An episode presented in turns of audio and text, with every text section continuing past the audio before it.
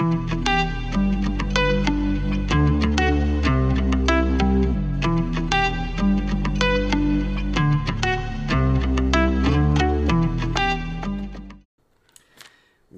to day two of the Bible Rundown with Pastor Rob and David. We are so glad you guys joined us today. Um, Rob, yesterday, Matthew 1, we briefly mentioned this genealogy of Christ, right? The son of David, the son of Abraham, and then Matthew lists these other characters that we haven't even read about yet.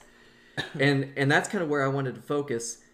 Adam and Eve have children, right? They have their own genealogy. But what is going on with their family line? Cain and Abel and then Lamech? What what are we to make of all this? Oh yeah, I mean, this is a great genealogy chapter. So if you're reading this this morning, you're probably like, "Man, there's a bunch of names. I don't understand it. What's going on?"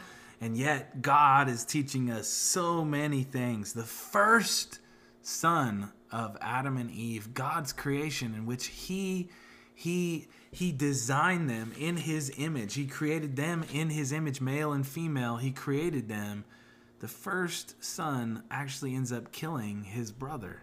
Hmm. What a sad story, right? Hmm, hmm. Not only after the fall, the first story after the fall is this this murder of one brother to another. But in chapter 4, I want to read this for you, verse 7.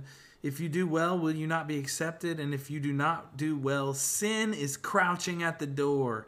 Its desire is for you, but you must rule over it. How how will we rule over sin, David? That's the question in, in, in chapter 4. How will we rule over our sin? It's coming for us. It's attacking us like a tiger. It's crouching at the door. Well, and not even that. I mean, let's just build the scene even more, right? Flip over to chapter 6. And before Noah and the flood, I mean, explain this to me. The Lord, in verse 5, chapter 6, the Lord saw that the wickedness of man was great in the earth. Every intention of the thoughts of his heart was only evil continually. Now, I was told in my marriage counseling never speak in absolutes, but Genesis is just saying no. That that is what it is. And then verse 6, the Lord regretted that he had made man on the earth and it grieved him to his heart. Um, Rob, does God still feel that way about us today? I mean, so when we our purpose back in chapter 1 was created to be in the image of God and our purpose was to fill the earth with his glory. Man has extremely failed. Mm-hmm. They have fallen short of the glory of God. Mm-hmm. And it grieves God to his the depths of his soul when mm-hmm. we as his creation do not reflect his nature, his character, and his purposes. Mm-hmm. And the rest of the story, God is going to intervene in that mm-hmm. struggle because man cannot they cannot rule sin just like Cain was unable to rule his sin in his life. Man throughout the whole story will will show they're incapable of that. Now, when you mm-hmm. get into chapter in chapter 4, you get into the line of Cain, and I want to I want to highlight one thing in verse 19. And Lamech took two wives. Usually we we kind of highlight we we gloss over these things, but the taking of two wives is against God's command in Genesis in chapter 2 in which he uh, father they shall leave their father and mother and the two shall be joined as one as he establishes marriage in chapter 2 this is a direct disobedience to the call of marriage and it's a direct understanding that the line of cain is wicked and will be wicked. Mm-hmm. And i think that's where we get chapter 6 where we have a mixing of the the daughters of man and the sons of god. Hmm. The sons of god through the line of seth in chapter 5 so maybe maybe i'm getting a little bit ahead of ourselves and, and maybe too much That's but okay. when we when we relate this to the new testament david in matthew chapter 2 what do you see So there's going to be this theme, and I think we'll probably use the term, right? God's salvation through judgment. And Noah is a picture of that, right?